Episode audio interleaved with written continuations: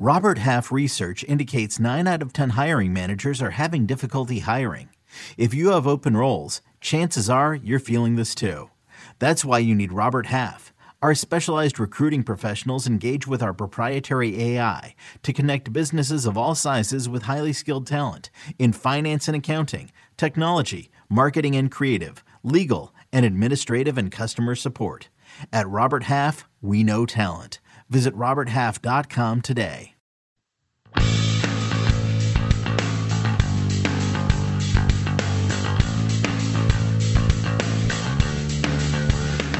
Welcome to the First Cut Podcast. I'm Rick Gehman, and this is your DFS preview for this week's Bermuda Championship.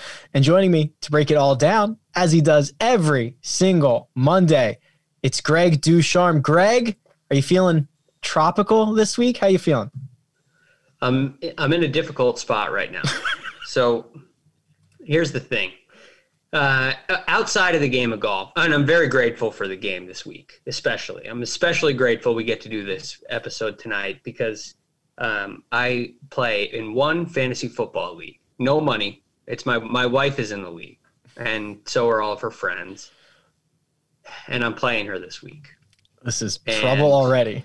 We, um, it's coming down to tonight, and I'm winning by ten points and I have Cooper Kupp. She has Robert Woods.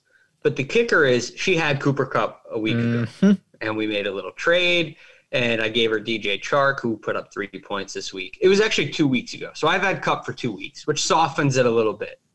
But um, so she was really ram heavy. She had the tight end, she had Kupp, she had Woods, and so I said I'll help you out. I I gave her Chark. Unfair trade, fair trade. I, I don't know. It seemed fair to me, but um, why don't you tell the, us? The other thing is, she's okay. five and one. There it is. That's what I wanted to hear. I wanted to hear her record. she's five and one, complaining to me that she's all ram heavy, and I'm sitting here at three and three, and so now it, it's looking like I'm going to win tonight. But that's never a good thing. I mean. I'm rooting. I'm kind of rooting for a tie.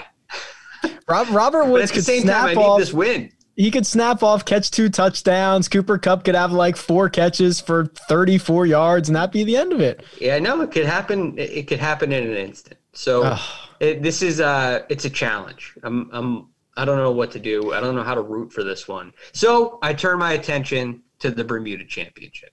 If you'd like to see the distress on Greg's face going through this, you can watch us on YouTube, youtube.com slash first cut podcast. Also, what we do, any strategy questions, any concerns, anything you want us to talk about, drop it in a five star rating and review on iTunes. We'll answer it win win for everybody. This week, we are in Bermuda. We are on the island, Port Royal Golf Course. Greg, I emptied the chamber on all my fun facts about Port Royal before we got on air. So let me run through a couple of these. Please do. 6,800 yards, which is the longest course on the island of Bermuda.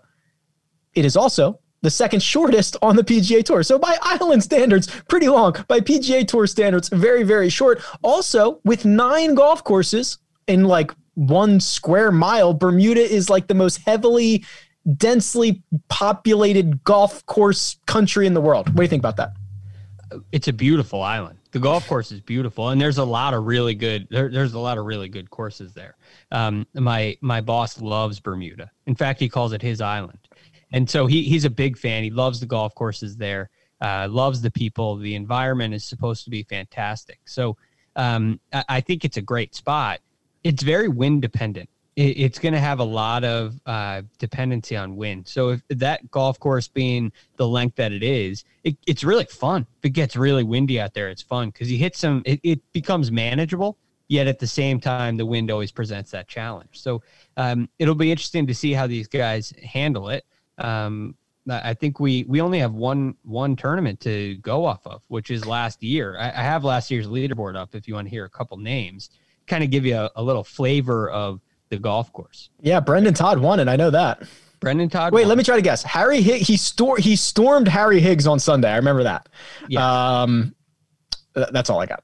okay, well, good memory because he so Brendon Todd shot 62 on Sunday. Yeah. He beat Harry Higgs by four um, Harry Harry Higgs shot 68 on Sunday. Um, so then you had Brian Gay, mm-hmm. Hank Lebioda, Scotty Scheffler and Aaron hey. Wise. Those were the other two players in tied third. So you, you have uh, Brendon Todd, not an overly long hitter. Harry Higgs is is not necessarily a bomber by any means. Brian Gay is a notably short hitter. Hank Lebioda is not a long hitter either. Then you have Scotty Scheffler and Aaron Wise who do move it a good ways. But then even after that, uh, Fabian Gomez, Ryan Armour, David Hearn, Wes Roach, these guys are are not necessarily um, the longest of hitters. So it, it's a you know you got Denny McCarthy down here at T15, Alex Noren T15. Um, so so not necessarily a course where uh, where distance is a prere- prerequisite. Certainly not. Uh, Jacob dropped in the chat uh, that this is where Bermuda grass, the name comes from, which I have no idea if he's trolling me or not. Sometimes he trolls in the chat and sometimes he provides really great facts and insight. And I have no idea which one it is at the moment, but this is Bermuda grass greens. That's what they've got here. So it's, we, we've seen these before. And you mentioned it, Greg. Uh, the only champion is Brendon Todd. He's also the only guy who was in the field last week who is playing this week. That's it. We didn't see any of these other golfers play, I don't think, in either of the last two weeks at the Zozo or the CJ Cup. And this has been elevated to full FedEx Cup point status, meaning if you win, you get yourself into the 2021 Masters. Uh, it, very similar to Corales Punta Cana Resort and Club Championship, right? right? You had, um, it, which is, and by the way, Jacob was not trolling you. Okay, um, I believe it was it was introduced from the island. He's got a link as he oh, always oh, does. According to someone on the internet, it's yeah, from yeah. the island of Bermuda. So you know, if someone well, if says it on the internet, internet it's true. true. That's right. there, there you go. Um, so again, Todd to me is the standout player of the field, which not just because he won last week. I mean, he's he's a very very good player. So he's amongst I would say the top two or three talents in the field. And I'm interested to see how he handles it. I'm going to have a chance to talk with him tomorrow morning uh, on on a new breed of golf on Sirius. We're we're gonna uh, I'm I'm gonna interview him. So I'm really looking forward to seeing what he thinks is the key to the course from his perspective. So uh, I'm definitely looking forward to that, um, and and looking forward to seeing how this how this plays out. Let's jump into the 10K range. You mentioned it, led by Brendon Todd at 11,100. Greg, I'm interested. I want you to ask him about the shape of his game, how he feels it's going right now, because he's got a couple of kind of meddling finishes in the two no cut events a 47th at the Zozo, a 52nd at the CJ Cup. Uh, this would be a great course fit for him, considering how, how short it is and obviously the success that he's had in only the one year. But the rest of the 10K range gets rounded out by Will Zalatoris back in the field. And for now, the second time, a guy with no status is the betting favorite to win this golf tournament. Will Zalatoris, the favorite. Harold Varner, the third at 10,007. Doc Redman, 10,004. And Emiliano Grillo at 10,001. Uh, we can elaborate on, on, on Todd a little bit, but I think we both feel the same way about, about Willie Z. Will Zalatoris is, I mean, three of the four events he's played on tour have been top tens. So yeah. it's been uh, quite impressive. Um, and so I think he does deserve his spot where where he is here. So I'm interested in him. I, I think he is a great play. If you're concerned with Brendon Todd's recent play, um, then I, I, think Will is a, a really nice fade. Uh, and also, if you're if, if you're like me, I, I, very rarely bet the defending champion. I very rarely play the um, defending champion or the player who won the most recent week. Yet last year, Brendon Todd won back to back tournaments, something that uh, nearly three in a row, something yeah. that hardly ever happens. Uh, so does that mean that he's going to defend this week? He, he he's um, breaking all the trends. I don't know. I have a feeling about Todd. I think the past couple weeks have been strong fields, strong golf courses that are not nearly the fit that this week is. Um, and and I'm interested to see. I, I, I think it's going to be a good week for Todd because in this group, this 10K group is full of ball strikers. Will Zalatoris is yeah. uh, what 10th on tour this year, strokes gained tee to green, and he doesn't even have status. He's a great ball striker. Harold Varner III has remarkable tee to green numbers. Kyle has alluded to this many, many times, and he is an elite ball striker. Struggles with the putting. Doc Redman, as you said, Rick, many times is a great ball striker, right? He's also friend awesome of the pod. Friend of the pod. Emiliano Grillo, great ball striker. So these are you kind of have this group um, uh, beneath Todd that's, and it'd be maybe a little bit of disrespect to, to say it's team no putt, but hmm. you're pretty close to it. You have some at least fringe members here. So eh, in this group, uh, Brendon Todd to me stands out. I, I kind of have a feeling this is going to be a putting contest, and the ball striking is not going to be quite as important as it is on uh, um, on a, a longer, more difficult golf course. I understand Todd. Of course, I think he's very clearly. Well, I don't want to say he's very clear, clearly the best player in this field, but I get it. I think he's he's well deserving of an eleven thousand one hundred dollar price tag. I'm a little bit more concerned than you are. We've covered Will Zalatoris ad nauseum. You know, sixteen of his last eighteen starts anywhere on any tour have been top twenties. I mean, he just finds a way to get to the top of the leaderboard no matter where he's at. Uh, yeah, you mentioned it, Doc Redman. So I went back and I ran the numbers since the tour's restart.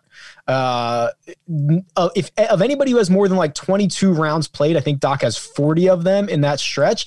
He leads this field in strokes gained approach. And and Mark, when he was following him at I want to say Wyndham, uh, referenced what like a heavy ball he has. Which if the winds start to kick up, that's the only defense you get. That's the only defense that you get here at Port Royals. If those winds kick up, I want somebody who's got a heavy ball, a little bit of a more piercing ball flight. I think I think Doc's ready. I'm a little bit biased. I like the guy, but I, I think he's ready. He look, he's a, he's a great choice. I just wonder if that's the kind of fit. When you look at this tournament, is that why you think a ball striker may have a really good time here because of the wind? Are you banking on wind picking up? But we've only had one go around at this tournament, no ShotLink data to go off of.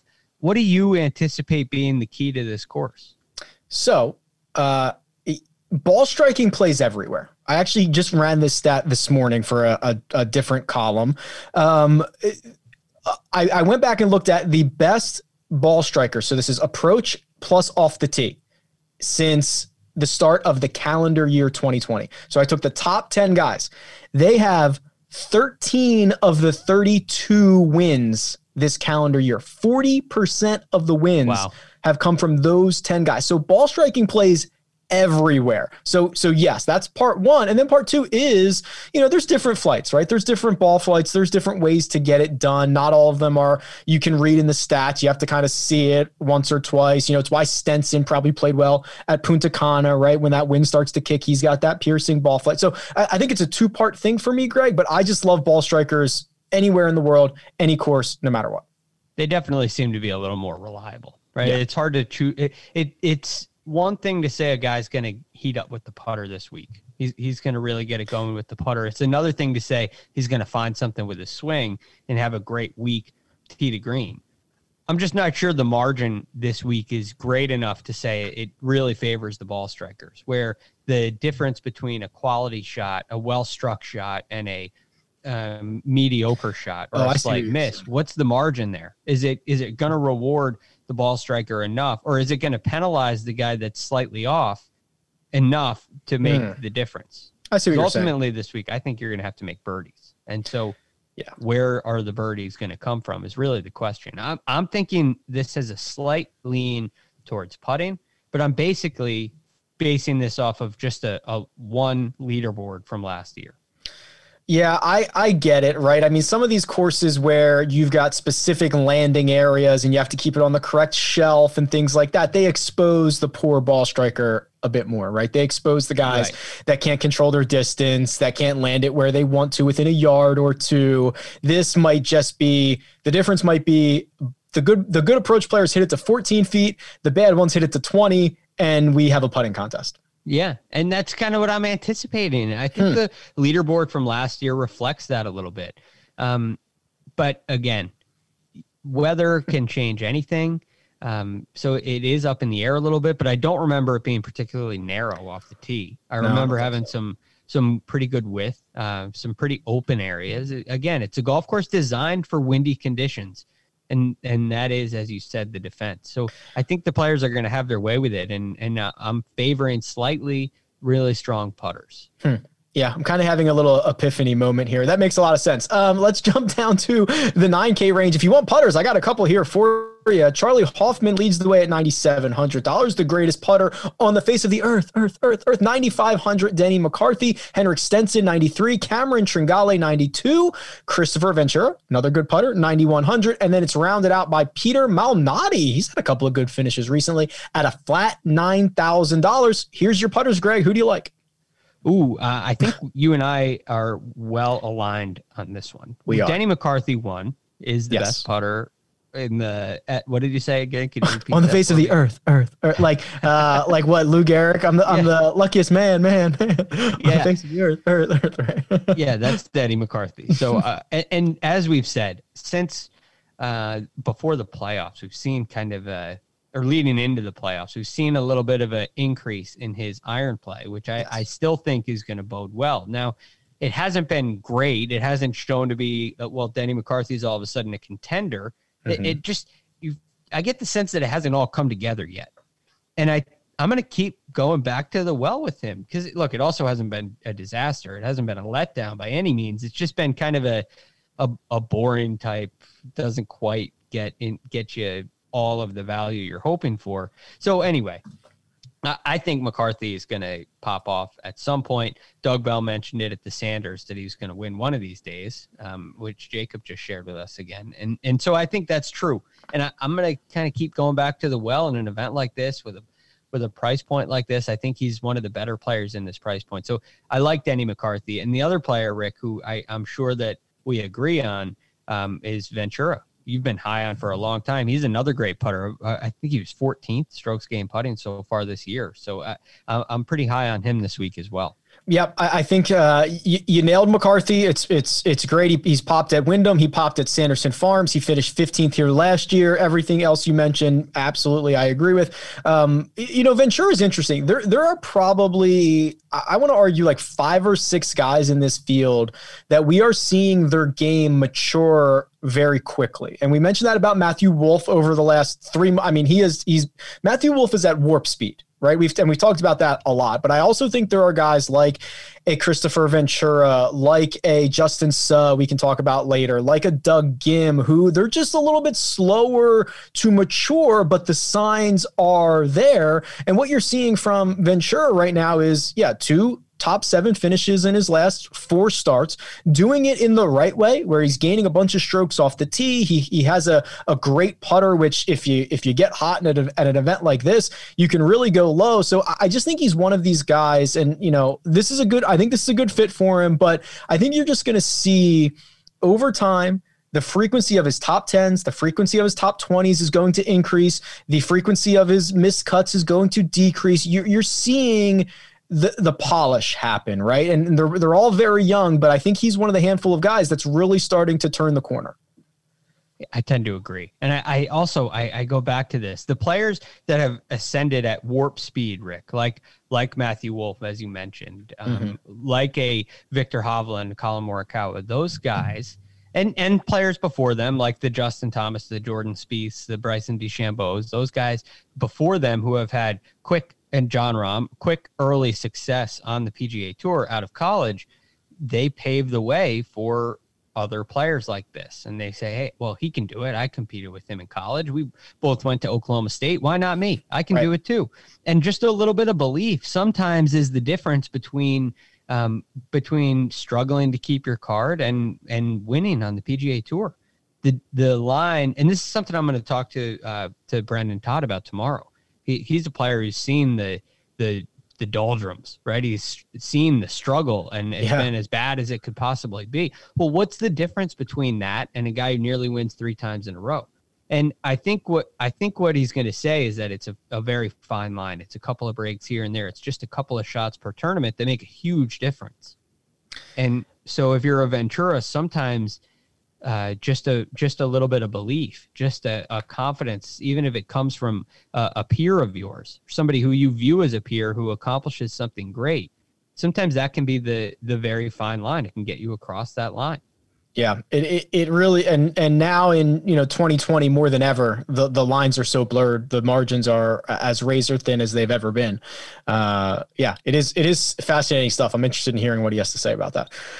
Uh, rest of this 9K range, you know, I, I think Charley Hoffman, it, he is what he is, right? I think that what we've seen over the course of the past couple of months is, uh, you know, he's going to kind of uh, offset his missed cuts with a couple of top 15s. I don't think that there is a natural fit for him. I think that, um, you know, some weeks he's going to play well, he's going to get you top 15, and, and that's it. He's not going to be a, a safe and consistent option. Uh, and then Stenson, you know, I kind of mentioned it, the ball flight that he, that he, potentially has is interesting. But I mean, does it worry you that he's missed three of his last four cuts? Like it kind of kind of worries me. Yeah, absolutely. Um, and and so you got to consider these events. What what are the events? Do you have it in front of you? The events he played in. I know it's not Sherwood yeah. or Zozo. So what does he miss the cut in? So he missed the cut at the PGA Championship, the U.S. Open, which fine, fine. He finished 21st at Punta Cana, and then he missed the cut at Sanderson Farms. Okay, that's so Sanderson's the one I'm thinking of, and Punta Cana is another one. But although Punta Cana played a little tougher than we kind of expected, it wasn't mm. necessarily one of those events like uh, like the Shriners, where you had to go crazy low in order to just make the cut. You had to get to seven under to make the cut. So I worry about Stenson in, in Birdie Fest, even though he he's put on a, in an Open Championship one of the greatest Sundays we've ever seen. Yeah. But in, in general, I mean that that's one of those venues. That's one of those tournaments where the line between great ball striking and and struggling with the ball striking is so fine. So he has that advantage where here it, it's going to come down to the putter, and I don't trust his putter enough to to play him in a lot of my lineups. So I, I, am with you, and I, I, think Hoffman's the same way. If it gets really windy and and the weather gets crazy and it, a European Tour event breaks out, then it, you may have a chance with those two players. But I'm not banking on bad weather. That's so bad that makes a course that's built for a lot of wind. You know, it, it's like you're going to get a little bit of wind. It's going to be okay, but if you get crazy winds, now all of a sudden the margins get finer and uh, it gives a player like that an advantage. But that's a that's a lot to expect. So for me, I'm I'm passing on those guys with you. Speaking of European tour, I have a guy in the 8K range that I would like to talk about. But first, we're going to take a quick break and hear a word from our partners.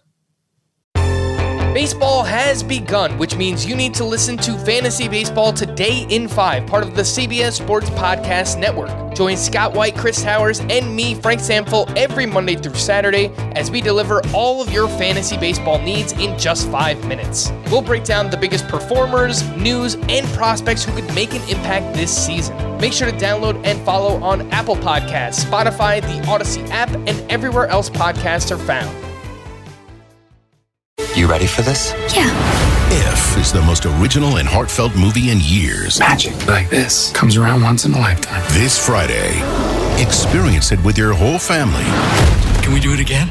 If rated PG. And we're back. $8,000. Greg, Henrik Norlander at 8,900, all the way down to Pat Perez at 8,000. I have two names.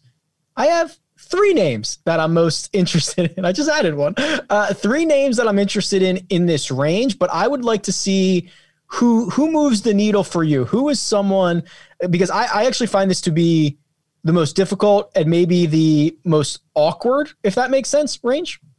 It's a very uncomfortable range. Yeah. So the the guy that sticks out to me sits on top of this um, range, in Henrik Norlander. Okay. And I'm not sure what to do with him for a number of ways. So so I look at Norlander and I think, okay, he's he's becoming a, a popper, as I say, right? He's yes. he's had some really nice finishes, some really really solid, high quality events. Yet there's also a big, a, a fairly large miscut risk, and he's not in a strokes gained perspective, he's not the putter that I really am looking for. So for me this week, when I'm looking at poppers, and Norlander, I think, has a pretty good chance of performing well, but it's a little bit risky for me in the wrong way. It's not the right kind of risk for me. So I go and I look at a guy like Maverick McNealy, who is just about as risky as you can get on the PGA Tour. Um, he's another popper, yet he does it typically with great putting. And and when he puts well, he tends to perform well. And I also think this is a golf course he's going to be fairly um, fairly comfortable with. So he finished last year. I, I, think he had a pretty good finish last year. Um, oh, it was Norlander. I was. So Norlander was tied 28th last year. McNealy so I, I, McNealy finished 35th. 35th. Okay, there you go. So so not not terrible. Could definitely could definitely get it going this year. So I, I tend to lean towards a McNealy in favor of a Norlander just because I like the the fingerprint a little bit more this week.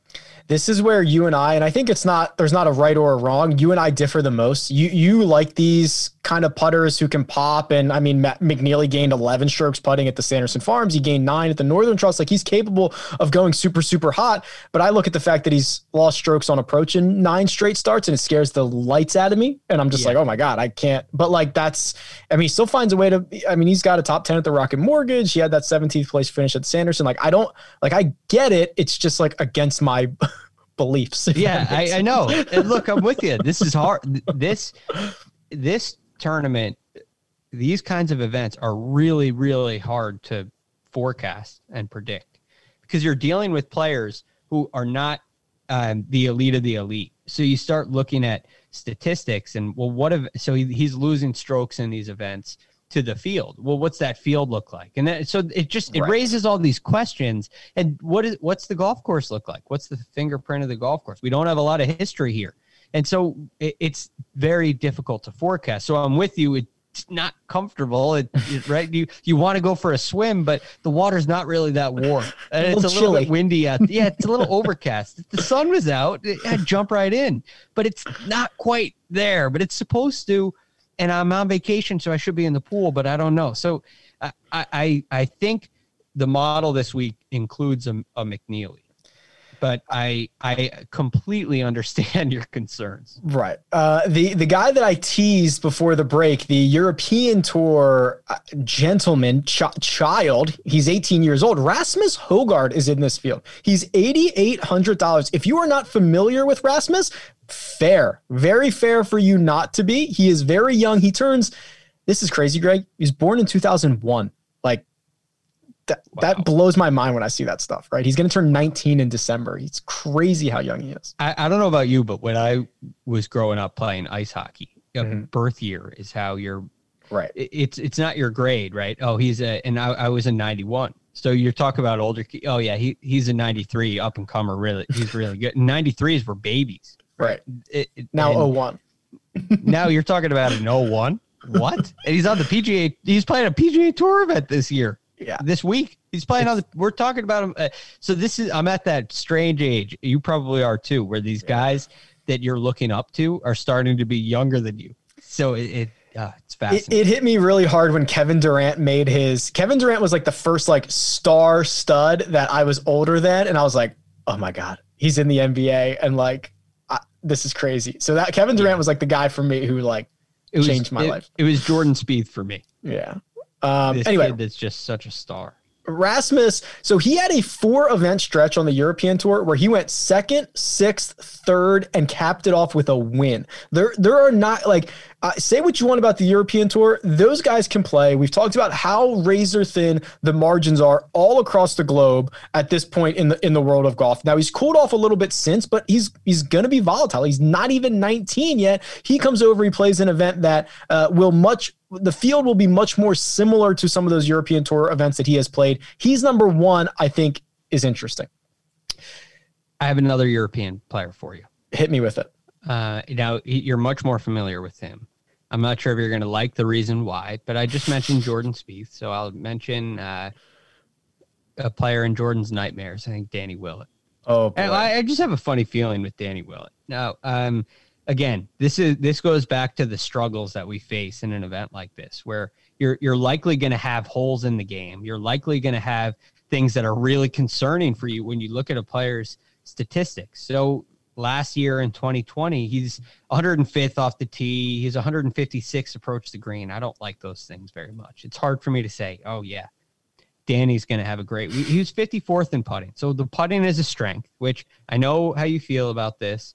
Um, and I know how I feel about this. So I'm I like that. The putting is a strength. He can get it, he can get it going. He had a T4 at the Rocket Mortgage. Uh, and it hasn't been great since, but he's only played in the U.S. Open. I, I just have a funny feeling about Danny Willett this week, where he is better than the players in this range. Uh, I mean, he's a major champion. He's a Masters champion. He's mm-hmm. he's got to feel like he's a great player. So, it, a part of me is saying, well, I'm looking for Danny Willett to step up this week and and perform. And there's definitely some question marks, but um, but I, am kind of feeling a Danny Willett week. The Butler cabin photo of Spieth putting the jacket on Danny Willett is just an all timer. It's it's crazy. Oh man, it it's so it, it's so hard. That, that that's a hard one to look at for me. And all uh, of us. I mean, we're all Jordan Spieth fans. Yeah, of that's, course. That's the tough. game's the game's better when Spieth is good. That's yep not non-negotiable. Um, two guys, two guys quickly here in this 8K range. So I, I mentioned Justin Suh earlier. I, I, mean, he's coming off a fourth place at, at, Punta Cana. He's coming off an eighth at the Shriner. Those are his last two starts. Now we didn't have ShotLink data for Punta Cana, so I, it's hard to see, you know, quote unquote, how he did it. Uh, but absolutely flushed it at Shriners. He gained like six strokes on approach. It was by far the best approach week of his very, very young career. So you could argue it's an outlier, or you could argue he found something. I wish I had the Punta Cana data to kind of back it up. But um, another one of these guys, I think, just a little bit slower. To, I mean, when you come out and you're pl- and you are put on the same stage at a press conference with Morikawa, Wolff, and Hovland, I mean, like, good luck good luck living up to it. Those three guys are unbelievable. Justin Suh just a little bit behind. He's going to be fine. Yeah, yeah. I mean, um, I, I think it's a great point, Rick, I'm, and I'm looking forward to seeing what he can do. But you, it, it's just you, you, probably if you're you're feeling like you're looking up a mountain at them. But yes. you go back to that what we talked about with with uh, uh, Kristoffer Ventura, and yeah, he can he can do that. He can play with these guys. He's played with them before. So how how do you take that? It's kind of a fine line. Either it, it can damage your confidence or it can um, ascend you to great you know you can use it to build your confidence. So I, will be interested to see. I like the pick. The only other guy in the 8k range and uh, as long as this streak goes on i have to talk about him. It's adam schenk at 8100 he is now on a 10 event consecutive cut streak. It is the fifth longest on the pga tour. It's the longest in this field. There's only so would you like to I, don't expect you to know this. Would you like to take a crack at the guys who have longer cut streaks than Adam Schenk? No, I don't want to take. Okay, here it is. Uh, Rory, Xander, Hovland, Rahm. That's it. Wow. Pretty exclusive stuff. So yeah. the, the only unfortunate the only unfortunate thing is, you know, it's really great when you plug and play Adam Schenk at 6,800 and he makes the cut. At 81, you you kind of need like a like a T twenty five ish type of deal, not just make the cut anymore. Cut. Yeah, more than a made cut. That's the only concern. Um, 7K. This is where things start to get really interesting. So uh, Patrick Rodgers, Stewart Cink at 7,900 goes all the way down to Cam Percy, Ben Martin, Rob Oppenheim. Greg, find me, find me somebody, find me a couple. Yeah, guys. I, I, like I like this range more than the 8K range. I think the I 8K range just, I mean, I mentioned the pool reference before. It feels like you're jumping in a river in the middle of winter. So I don't yeah. I don't necessarily like that 8K range. But in this range, I got there's a lot to hang your hat on for me. I mean, look look at Stewart Cink. Don't look past Stewart Cink. Now, he has a win this year. Check. He has a tied 12th at the Sanderson Farms. Check. Now, a tied 64th at Shriners with an 81 in the final round. He shot 67, 63 70, mm. and then 81. I, I look at that round from a player whose highest round aside from that was 72 this year in the third round of the Sanderson Farms. He has uh, three rounds of 65 and a 63 this year. I mean, yeah. this is great play. And all of a sudden, an 81 shows up. I, I write that off. That's a one off. That is not a problem. That's a one time thing. And he's going to go show these boys how to play this week. And I really, I'm, I'm looking at Stewart Cink, a guy who's having a pretty good putting year. He sits at 50th right now so far this year. I know it's a, a small sample size, but he's 50th um, in strokes gained putting. He's hitting the ball really, really well. He dro- he's been driving the ball fantastic. And, and I'm not saying that that's going to be a key factor this week, but in a way, it always is. You got to a guy's driving the ball well. He's going to have some confidence, and I think that's going to uh, I, I, think that 81 is shaken off. I'm throwing it out. I think that is a huge factor to why he's priced the way he is. And I, I will go to say I think Stewart Cink is the value in this field. I think he's the best value of the field. So play Stewart Cink. Uh, okay, I like that. I, I like that. But I got the guy. I got the guy right here. He is. Let me let me confirm his price here because I don't want to get this wrong. Okay. He is seventy eight hundred dollars, okay. and it is Wesley Bryan. And oh, I, I yeah, I like him too. So I don't know even where to start. So I, think if there was ever a time and place to deploy Wesley Bryan, it is now and here. So let's let's let's be clear. Wesley Bryan, very short hitter, like ranks 205th on the PGA Tour in driving distance, and there's probably only 210 qualified guys. Like he's he's bottom barrel. However, Greg, this is what I find very interesting. Uh, it, it is the smallest of positives, but he has gained strokes off the tee in four consecutive events. And I know what you're thinking. You're going, who cares? Four four events where he's like basically positive. Who cares? Well, I'll tell you why. Because he lost strokes off the tee in his 17 straight starts before that. 17 in a row he loses, four in a row he gains.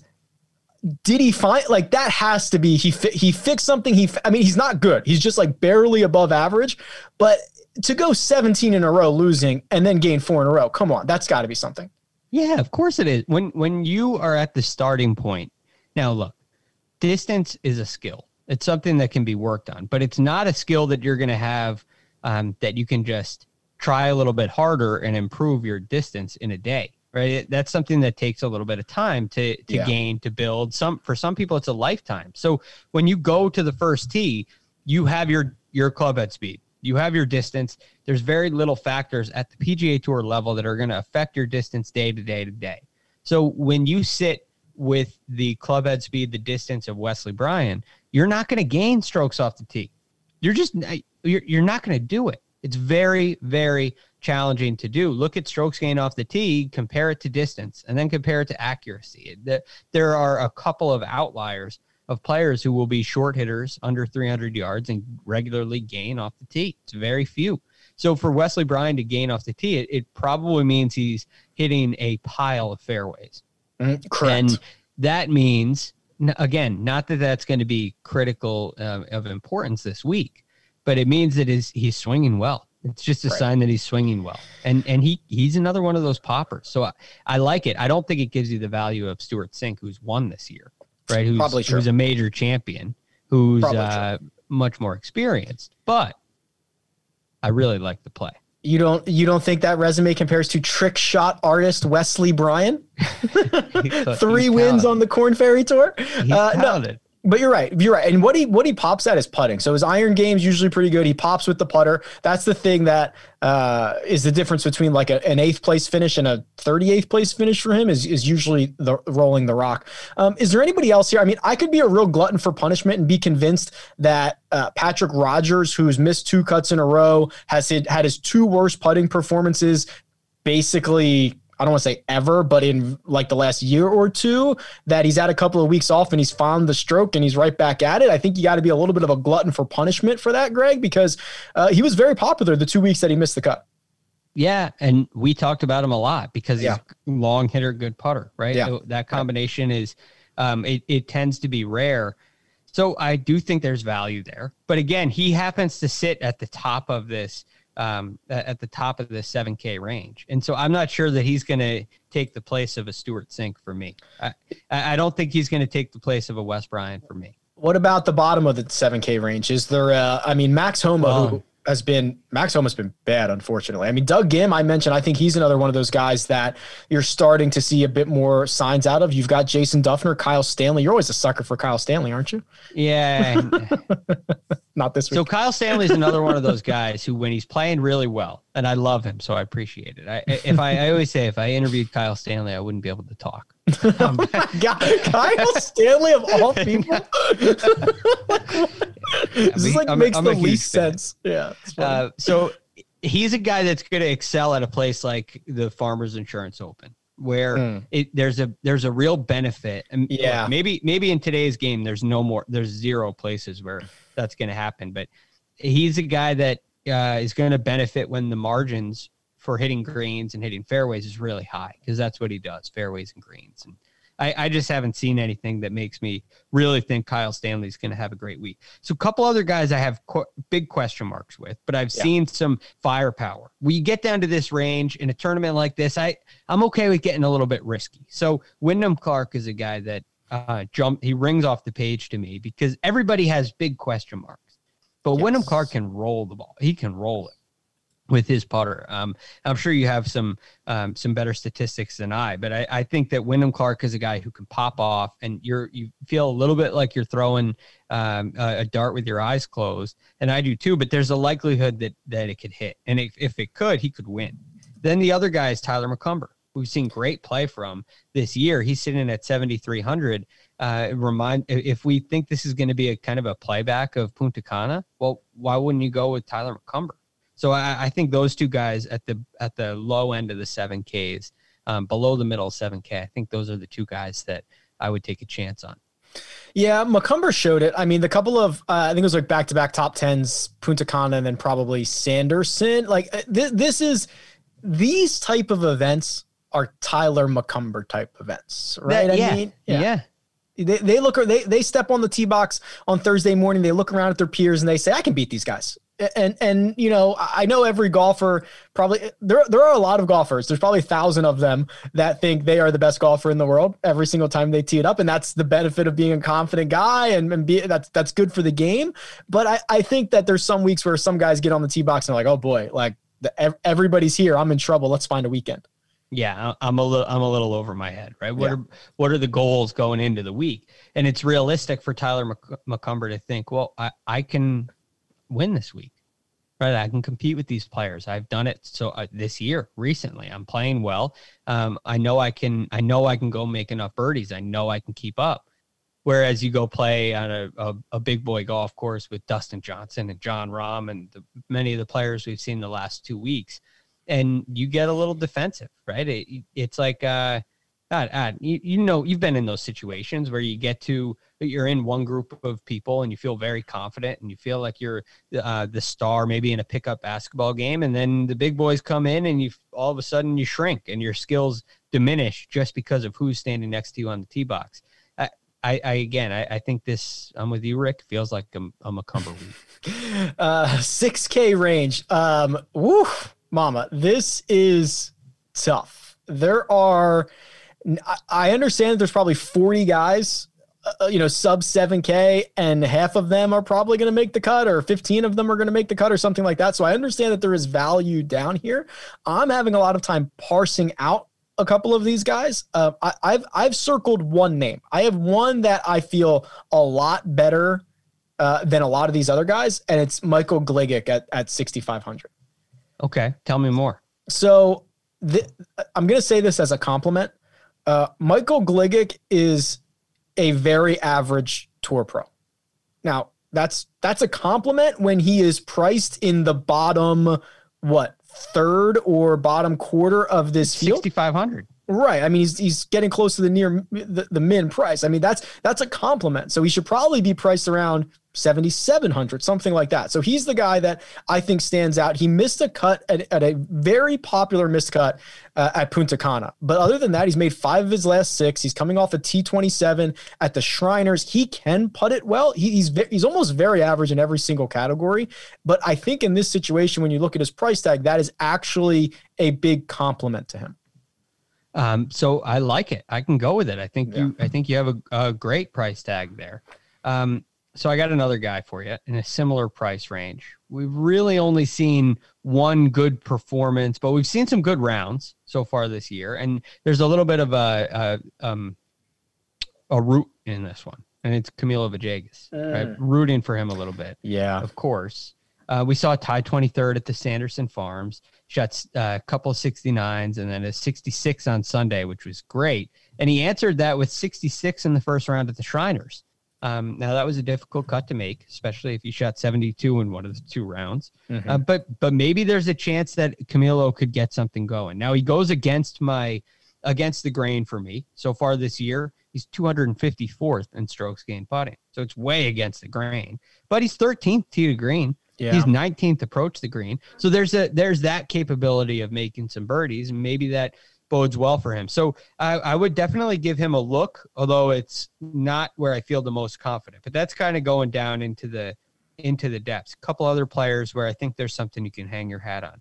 Um, Ryan Armour had a really nice finish last year at this event. Which was a it was and a he's also finish. another one of those guys who's like, I don't know what his driving distance rank is, but I guess it 165. You know what I mean? Another guy who the, the handful of courses every year that you get on that don't require a lot of distance, he- he seems to play well. So uh, Ryan Armour, I, I think there's a, a possibility here. Now I'm going off of basically two things. One, which we said far too much today, it feels like a Ryan Armour kind of a week. I, I don't like going off of just a feel. Uh, You need a little more. You need a little more than that, right? You gotta. I like to have a feeling about a player, look into it, and then find that I was that I was right. You know what I mean? Oh yeah, I I told you. Oh yeah, he has been played well. Well, Ryan Armour feels it feels right this week. Yet he just keeps shooting 71 and 72, which which gives me a little bit of a of pause. Yet he is comfortable with the course. So if there's a pop off kind of a week coming for Ryan Armour, then I think this could be it. Um, and and again, it's it's purely a feel. So I don't love that, but I think if there's going to be a Ryan Armour type week, who he's got a beautiful golf swing. I mean, we've seen. It, it really is quite good, and and he can control his golf ball.